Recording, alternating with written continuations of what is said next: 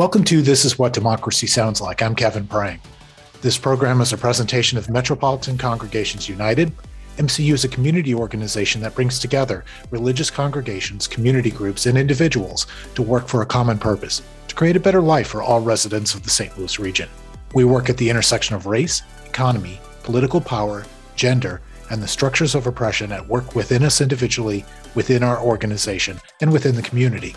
We are working towards building people's control of the government, building community control of the economy, expanding the public sphere, and creating structural racial equity. This program is part one of our conversation with Jean Mott Oxford, who prefers to go by JMO, organizer and lead campaign strategist for MCU, and Allyn Harris Dault, a leader with the MCU Legislative Task Force. The Missouri legislature is in full swing, and today we're going to talk about bills that MCU and our partners are advocating for to bring about a better and healthier and restorative society. And we'll also discuss redistricting and the ongoing attempt to undo Medicaid expansion. Well, JMO and Allyn, thank you for being here. Thanks, Kevin. It is great to be with you. Good to be here. Briefly, let's just start off. Uh, let's set the priorities that MCU has legislatively this year. So we have four uh, specific priorities that we're looking at from the state legislature. One is to get lead out of school drinking water. Another is to stop bills that attempt to whitewash the history of racism in the United States and around the world. Uh, a third priority we have is to protect the initiative petition process because we believe that that's a fundamental asset of Missouri's democracy. And we also want to restore the rights that you know, it seems like we continue to dangle in front of formerly incarcerated people who return to their families and our communities. Um, you know, we, we hold them out there and say, "Oh, you know, you can you can rejoin society," and then we we seem to just yank those back. And we're specifically looking at things like voting rights and the right to have uh, uh, to to have a criminal record expunged after you've you've done what the courts have said you needed to do for that. Um, there are also a couple of local issues that may eventually call for action with the state legislature, but uh, those are probably not going to come up this session. But we're still keeping an eye on those. Uh, one of those is illegal dumping in neighborhoods around the region. We know that's a problem for a lot of, of people. Uh, we've heard that from our neighbors. And uh, the second local issue that we're looking at is a high concentration of particulates in the air that we breathe, because uh, that's led to significant health problems for, for people in our area. Um, so, yeah, we, we won't likely see state action on those, but as we learn more about these issues and we figure out some strategies that we can use to to make lives better for the people that we come in contact with, uh, we may move to inspire action in Jefferson City on those. So let's start with uh, getting lead out of drinking water. And, and the great thing about this this effort is that it comes with a built-in catchphrase: "Get the lead out," um, which which makes it easy for people to remember. But uh, really, this this is shaping up to be a win-win for both sides of the aisle potentially uh, a place where people can come together and actually do some some good for for kids across the state. Um, so there are two bills that have been introduced to deal with lead in drinking water. What are they and who's sponsoring them and and where do they stand right now? Well, I, I think uh, it's good to bring up the both sides of the aisle thing. It's, uh, it's a good time to remind folks that we're thoroughly nonpartisan, uh, that we are about uh, speaking out for justice uh, and we we talk to both sides of the aisle. Um, we are we are not um, uh, here about partisan politics at all. Uh, the person who first filed a bill on this is Representative Paula Brown, uh, who's uh, a Democrat from the Hazelwood area. She filed uh, House Bill 1466, the Get the Lead Out of School Water Act, back on December 1st, which is the first day you can file a bill that showed, shows you she was anxious to get this into discussion. It was a real priority for her. Um, later, she discovered that the language needed to be tweaked just a little bit. Um, and so she refiled it as House Bill 2610. That bill uh, has not yet been uh, assigned to committee, unfortunately. Uh, Representative Dottie Bailey uh, from the majority party, uh, a Republican from Eureka, filed House Bill 2532 in January. People in the majority party often have the ability to, to move their legislation uh, to a committee and to a hearing faster. Uh, her bill has been assigned to the, the Committee on Conservation and Natural Resources. We actually thought uh, that it uh, was going to have a hearing uh, back on February 7th, uh, but that did not happen. Uh, it got postponed. We're still hoping for a, a, hearing to happen in, in February and, and to, to move it on through before we get to um, the spring break time, which is in, in March. Um, at the time that we're, we're, we're taping this, we're still in February, but the conventional wisdom of it is if you don't get a bill passed by in one chamber by spring break, you're going to have real trouble getting it all the way to the, the end by mid-May when the, the legislature goes home. So um, uh, those are the, the bills that are out there. And we are basically asking our supporters to reach out to their own state representative and to ask uh, their state representative to co-sponsor these bills. There's an electronic form they can fill out to tell Representative Bailey and Representative Brown that they want to co-sponsor House Bill 2532 and House Bill 2610. And the more legislators that sign on to those bills, the more ability we have to get to the magic number. We have to get 82 votes at least in the House to pass this to get it to go over to the Senate side. So we want to, to convince a lot of our legislators that this is a great idea because that prepares them to vote yes when there's floor debate. Uh, so that's uh, something that folks could be doing right now is to reach out to their own state representative. And we'll make sure to post some links to take action um, in in the description for this podcast. So whatever whatever uh, platform you're listening to this on, uh, check check the description and and you can click through on those. So and there there's some funding um, for this that we're talking about too, specifically in, uh, in relationship to money coming from the federal government from uh, what uh, COVID relief, or where where exactly is that that money falling from? Yeah, people may remember uh, early in the pandemic, there was something passed called the American Rescue Plan Act, ARPA for short, ARPA. Um, so, you know, often what would happen on a bill like this is, is people from both sides of the aisle would say, Yeah, I want to make it where kids don't drink water with lead in it, but we can't afford it. That would be the normal response. But there's money there right now that we could be spending out of this ARPA uh, uh, funding. And uh, in fact, we have we have had um, uh, folks go to testify to the the subcommittee on federal stimulus spending and asked for $25 million to be applied toward uh, putting filters uh, on, on school fountains so that they're, they're safe for people, for people to drink out of. Um, so the money is there. Uh, it's, it's not going to force us to like, you know, kick grandma out of the nursing home or stop having school buses for kids in order to do this because it's a pot of money the, the federal government says can be used specifically for schools, specifically for lead remediation, uh, it's you know it's a very allowable uh, kind of use of the funds. And the kind of thing that our governor says that he wants to do uh, kind of special one-time product projects that fix something instead of obligating us to future spending it would fix a problem and and fix it permanently instead of having to do something in the future. And that's a, a very very good thing. Uh, once this arpa money is spent though there's the infrastructure bill also approved by the federal government money that's coming to missouri. We don't you know have it all like sent to Missouri yet, but that also had a pot of money for lead remediation uh, and infrastructure. It was an infrastructure bill. We can do some more. We can you know hopefully get a twenty five million dollar uh, remedy made now, and then reach some more schools later with the infrastructure funds when they come. And since there are two bills, are there any differences between the two bills? Uh, they are slightly different. Uh, the Brown bill uh, is a filter first bill uh, that uh, basically presumes we have such widespread problems with lead in Missouri that we should just put the filters on and then test to make sure that everything worked well uh, uh, to, to bring the exposure to lead down to less than one part per billion, which is where the American Academy of Pediatrics says is a would be the the only safe level. Uh, basically, is is something that low. Uh, the Bailey bill presumes that you kind of need to prove there's a problem before you put the filters on. And she basically is concerned about whether her colleagues, who are very fiscally conservative, are going to buy the idea that you put a filter on until you prove that there's a problem. But the thing is, we do have data from a lot of school districts showing a lab problem. And do we want to spend money on testing when it's when it's already there's been enough testing out there to show that there are issues, or do we want to hurry, quickly put on um, uh, the filters uh, and make sure that our kids are safe? The other thing is, I've learned about testing that testing isn't exactly reliable, and that we could test today and it would look like this fountain is all right, and come back in three months, come back in a year, and test again, and it's it's got a problem. Well, why?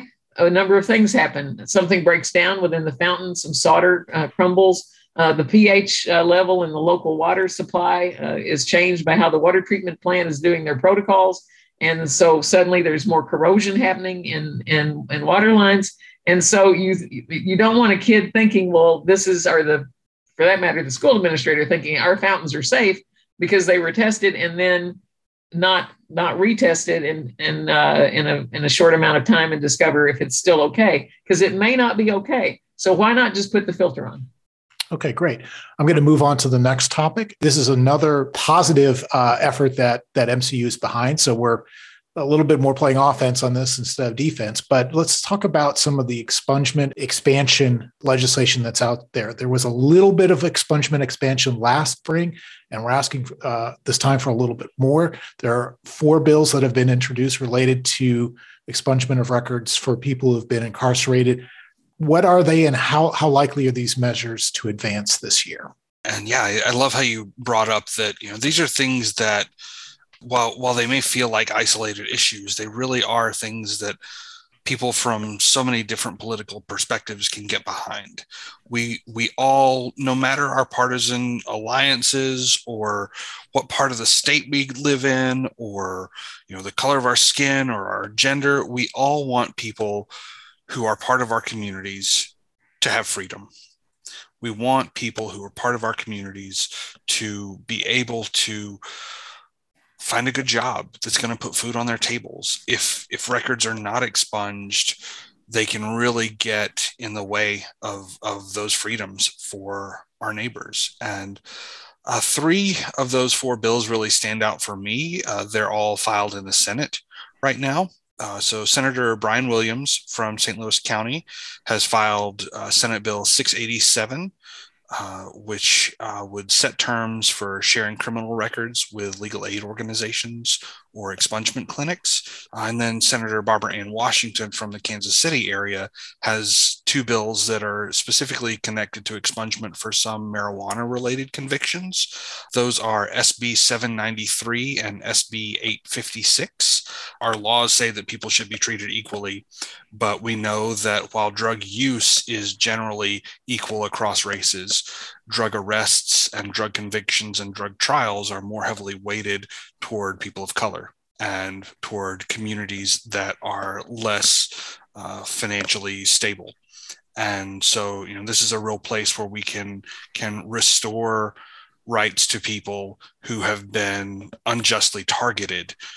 We do know that when we've when we've been unjust in the past it's up to us in the present to do something about that and to try to to fix the wrongs that we've done in the past. And it is wrong to target people just because they don't have the money to fight back or it's it's wrong to ignore people who do have the money to fight back just because it would be harder to, to get a conviction. And we've seen that documented over and over. And so you know we're hoping that these can can move through the senate. Uh, right now there's been no activity beyond filing uh, they're they're on the records now uh, with the Senate, but they've not been assigned to a committee or anything beyond that. This is a very common situation too. Uh, there are 1.9 million Missourians who have either an arrest or a conviction on their record. Um, you know, one way you know that you have an issue where you can make progress is when a lot of people are impacted by it you have the base that's that's possible for you to organize that can help you win something. So this is something that way too many Missourians know about. That's close to one out of three Missourians, right? Because there's like six million people in our state. Uh, what's going on related to how long this is going to take is Senator Luke Luetkemeyer, who's the chair of the Senate Judiciary Committee. Um, he's from out just north of Kansas City in the Platte and Buchanan County area. Um, he says, "I'm tired of y'all coming back every year, you know, wanting something on expungement why don't you get all the stakeholders together at a table and talk about what you what you really want and then come back and present you know kind of a comprehensive approach to the reform that's needed? Because it's not just about the policy it's also about the technical parts. Right now we have a lot of outdated computers in missouri that don't talk to each other. So how do you make automated expungement possible where where say you know two years after you're released and you've kept your nose clean they're going to seal your records to make it more possible for you to get a promotion uh, the next time you go to look for a job that you can go ahead and move up the ladder or get into an educational program or a housing program where having a felony conviction on your record can hurt you right now. So, University of Missouri Kansas City School of Law received a grant to convene that table for those discussions to happen. MCU in Moore Squared, our sister organization out in Kansas City, are part of, of the groups that are having those conversations. Conversations will include formerly incarcerated people, and uh, some folks know that MCU has a group called Expo that's formerly incarcerated people that that are you know kind of related to our, our umbrella of organizations. Uh, and and so we are part of those discussions and our goal would be to um, to to build consensus around what we need to change, figure out the technology of it, and come back and bring uh, ideas to the, the Senate and, and get that passed. But that may be a two to three year process. We have a, a lot of crimes in the in the category of what can be expunged already in Missouri. The issue is that it's not automatic, and when it's not automatic, a lot of people can't manage it because it takes too much time and money to pull it off. And and when you're struggling because you you have an arrest record in your past having the luxury of that kind of time and money to invest in the process just isn't what you have. Right. This is a good example of something that could take a few sessions a, a few years to get through we saw that happen with uh, raising the age too it, right. it took years yeah. and years of work in building those coalitions and uh-huh. and getting the the word out to legislatures who may not even known that this is a this is an issue that needs to be addressed um, so I'm going to open it up to any other uh, things that we're paying attention to. Um, if you want to speak a little bit to why things are slowing down in the Senate, uh, because I think that has to do with another issue we're paying attention to, which is the redistricting process. Is that correct? Yes. yes and, and, then, is there anything else that that listeners need to to just keep the ears open for? So, with redistricting, uh, we want to make sure that we remember there's congressional redistricting and there's state house redistricting. Congressional redistricting is decided, the, the lines are drawn by the state legislature. The House fought a little bit over how they wanted to draw those lines, but they ended up passing a, bill that was what the chair of the Senate committee and the House committee, you know, they're two, the, each has a chair. They worked on this before session started, brought a map, and the map that passed the House is basically that map. It gets to the Senate, and they um, are putting up a big fuss. And they want to make sure that they get as much power as they can from this. So now there's a fight. You can also split up some counties, and they, they call it uh, cracking districts so that you you spread out uh, a population who might have some kind of connection with each other and would tend to vote similarly. You split enough of those across different districts and you can control how a, a different political will can win in that district right? And so that's that's the fight. And you know there's there's a lot behind it. Um, but really a few people want to try and grab lots and lots of power. And in the Senate, it only takes a few people to get stuff going, and just like it only takes a few people to stop something. Well, there there have been some fights uh, within the majority caucus in the Senate uh, last year as well, uh, and uh, some hurt feelings apparently remained, and so some people seem to just be kind of playing out their grudges against each other. Um, I would like to flag one other bill uh, that that I think is is uh, especially offensive to us because we did work so hard to close that that Medicaid coverage gap and to to get affordable health care for for our neighbors who work for low wages. Uh, and that's uh, House Joint Resolution uh, 117. This uh, was voted out of the House Budget Committee by a party line vote of 22 to 9 uh, on February 7th. And this is a constitutional amendment that would make it where the legislature can decide whether or not it wants to, to appropriate money to cover that Medicaid expansion population. So um, you may remember that the legislature tried not to fund the Medicaid expansion that we passed overwhelmingly at the, the polls with Amendment 2. Uh, and that it went to the Supreme Court. The Supreme Court said, yes, you got to do it. Uh, the, the people voted that in and, and, uh, and you have to follow, follow their wishes. Um, and so now the legislature is trying to uh, overturn our victory uh, on Amendment 2 uh, by getting us to pass a constitutional amendment that um, that would say that that uh, people on Medicaid are covered only if if money is appropriated for it. That it's you know up to the legislature to decide year by year whether they want to cover folks or not. It would also let them set the eligibility standards and impose what's called work requirements. But uh, for those who love the notion of work, uh, the thing to to to to notice is the real issue is that it's a work documentation requirement.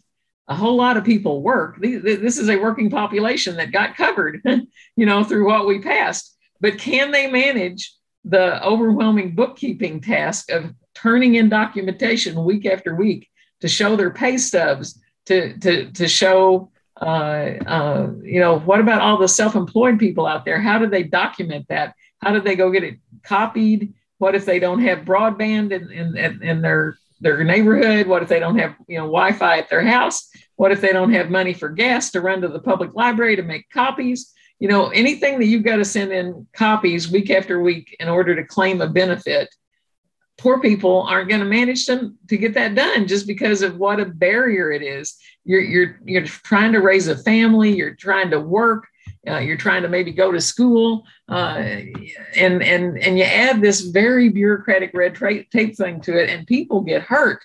So it's just a bad, bad idea to add all of this work hour documentation stuff uh, to people with low wages, it, it's it's just just too hard, and people will lose their health coverage. And it's not in any of our interests for people to lose their health coverage.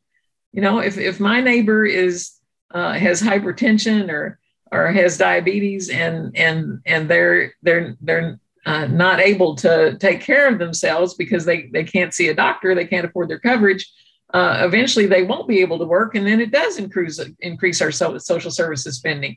It it uh, in, you know impacts on their families, on their ability to take care of their kids. It strains systems. It, it hurts the quality of, of life in our schools and in our neighborhoods. Uh, it's not good for anybody. Let's just make sure that everybody has access to affordable coverage. I like to remind folks that the the work requirement in this in this case is a canard because the expansion of Medicaid actually entices people to join the labor force because it closed that gap between those who could afford insurance on the exchange and those who decided, I will collect regular Medicaid by not working. So by closing the gap, it actually incentivizes employment. Yeah. People can now take uh, lower wage or lower hour jobs in order to be employed because they know that they're going to be covered uh, healthcare wise. To remove that benefit is actually going to put more people back on unemployment.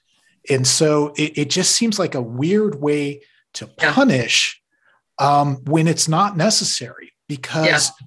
when we passed that initiative, we actually made it easier for people to seek employment in non traditional ways um, it, it, uh, whether it be uh, a lower lower wages or or lower fewer hours because I need to take care of my family, but I need some income. And this is one that hits me personally because I have a cousin who's physically disabled, and she's in that she fights those types of gaps all the right. time. Yes, where it's yeah. like I would like to be employed, yeah. but if I make too much money, I will yeah. lose coverage. Yeah. And. I have physical disabilities that need the medical coverage. Yes. And so she has to stop working at some point, right. at some level yeah. in order to keep her medical coverage. Yeah. So yeah. covering people medically actually encourages labor, encourages work in the workforce. So that that angers me so much right uh, because yeah. it's it's a lie it's a flat out lie and it's important well, to remember the motivation they're doing it to keep us divided. I am a broken mm-hmm. record. I get it. Right. But they keep us divided. They yeah. they we they yeah. they want us to point the finger at your cousin. Oh, yeah. she's not working. She's late. No, she's not lazy. She's making the right choice given the rules that certain right. legislators have set up for her. Yeah, you use the word entice, and and and you know we all we all use a word that maybe wasn't our our best choice. She doesn't need an enticement to work. She right. needs a barrier taken out of her way. Right, right. You know, she's being prevented from working by the way that we've set the rules in a way that is just cruel. so, you know, it's it's not like we have to beg people to work. You know, people actually, most people actually do like to work or you know want to feel productive, yeah. want to contribute. Uh, uh, it's it's when we set it up where people uh, uh are experience uh, suffering in their life because they try to be employed uh, then a lot of times they have to give it up. I mean, years ago, I knew a woman that had to give up her job uh, because uh, she had to be poor enough to get Medicaid for her child with leukemia to get treatment. You know, right. and and we fixed that in Missouri by by passing an eligibility standard for kids that's more more generous than our standard for for adults. We actually do pretty well on our children's standard because advocates demanded it. But we've right. been really horrible to working people. Uh, we we have set rules where if there were bills introduced that basically said that you had to work at least 20 hours a week. But if you did work 20 hours a week, you made too much money to get the health care. Right. So, right. you know, what was that about? You know, that, right. did and, they actually sit down and do the math on this stuff? yeah. And I, I completely agree with you, JMO. I, I used the wrong word because I think the other thing that we don't acknowledge is that not all work is employment. That's right. It's, it's, it's employment that counts, but people who are, are parents, uh, people who are caring for uh, older older relatives, uh, people who are just busy at church and in in little leagues and things like that. That's all work. That's right. But it doesn't yeah. get compensation. Yeah. And so work it is not always employment. Yeah. And what that's the, a, that's a precious right. a, a, precious point to me. My my mother, uh, when asked, you know, what do you do, would always say, "Oh, I don't work."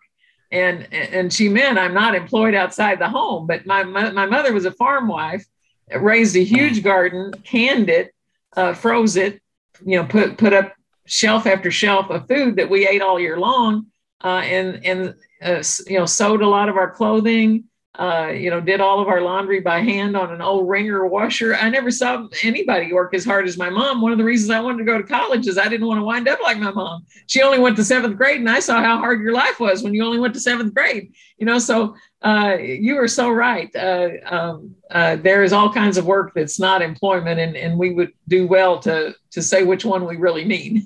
right, right. I think the fundamental question is what kind of life do we want to have for ourselves? Yeah. And what kind of life do we want to enable for ourselves and our neighbors? Yes. And what can we do to get things out of the way that stop the good life? And what can we do to create more opportunities for all of us to take advantage of and and build a better life for ourselves. Yeah, the gospels say say that uh, Jesus came that we might have abundant life. Can can we create an abundant life for everyone? Right. Uh, one of yes. my favorite one of my favorite communion prayers says that we anticipate the day when sharing by all will mean scarcity for none. That's the world I want to live in. Can we live where sharing by all would mean scarcity for none? Why not? Why not? All right, that sounds like a good good place to kind of wrap things up. I want to just put it out there real quickly. Um, you, you, know, what is MC, MCU doing to make uh, more of an impact in Jeff City, besides us being here and, and and talking about these things? And also, what can listeners do to take action, and and how can they connect uh, with with what we're doing? Well, we do have some online actions that people can take. We have a petition on illegal dumping uh, that people can sign um, so that we demand a public hearing. Uh, we demand that the budget be there to solve the problem. We demand uh, that a restorative justice uh, approach be employed where people that harm our communities have to restore, uh, you know, the, the, cleanliness of the community by, by picking up what they did and uh, making amends to the neighbors that they've harmed. We, we also have online actions to call for our state representatives to co-sponsor the Get the Lead Out of School Water Act uh, and to sign the testimony that we'll be turning in uh, at, at that hearing. People can put their names on that. You can find those um, uh, the links to those petitions on our Facebook page, or probably be tweeted out as well for those that do Twitter. Uh, and um, you can subscribe to our newsletters by going to our website uh, and uh, and sign up for something like the Environmental Justice newsletter or the Break the Pipeline newsletter to find out what's happening on issues like expungement or uh, or uh, lead exposure, uh, clean air, clean water, uh, clean land. Uh, you can you can participate in the Environmental Justice Task Force where we work on some of those issues, and Allyn can tell you a little bit about the Legislative Task Force. Absolutely. Uh, so we're always looking for people to join up.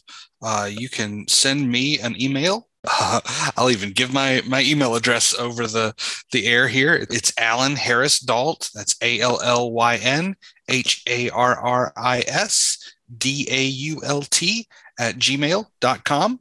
Send me an email and we will get you connected with the legislative task force. Uh, we, we meet about once a month, occasionally more than that, but generally about once a month during the session to figure out what we need to do to create the kind of world that we all want to live in. Uh, I will also add if if joining a, a, a group for meetings is not your thing, I still recommend that everybody gets to gets to know the name of your state representative, your state senator, and any other legislator on a more local level because you can have a lot more impact on the local stuff than you can federally. Federal is important, but focus on local. Uh, so get to know your state representative and your state senator and call them. I can just about guarantee you that your state senator and your state representative will love to hear that call. The first time I called my state representative, it was basically, I don't know what to do about this thing. I'm mad about it and and I need some direction. And she called me back and we had a fantastic conversation about that. And and it was really helpful and I had no idea what I was doing. But do get involved as much as you can. And it really is as simple as starting with send Allyn an email or get to know the name of your representative and senator. Okay, great. I want to thank our guests today, uh, JMO, organizer and lead campaign strategist for MCU, and Allyn Harris Dault, a leader with the MCU Legislative Task Force. Are you ready to join us in this work for justice in the St. Louis area and Missouri, the entire state? Contact us at 314 367 3484 or email us at office at mcustl.com. Learn more about us and contribute to Metropolitan Congregations United on our website, mcustlewis.org. And also be sure to follow us on Facebook, Twitter, and Instagram for news and events. I'm Kevin Prang, and you've been listening to This Is What Democracy Sounds Like. Tune in again next time, and thank you for listening.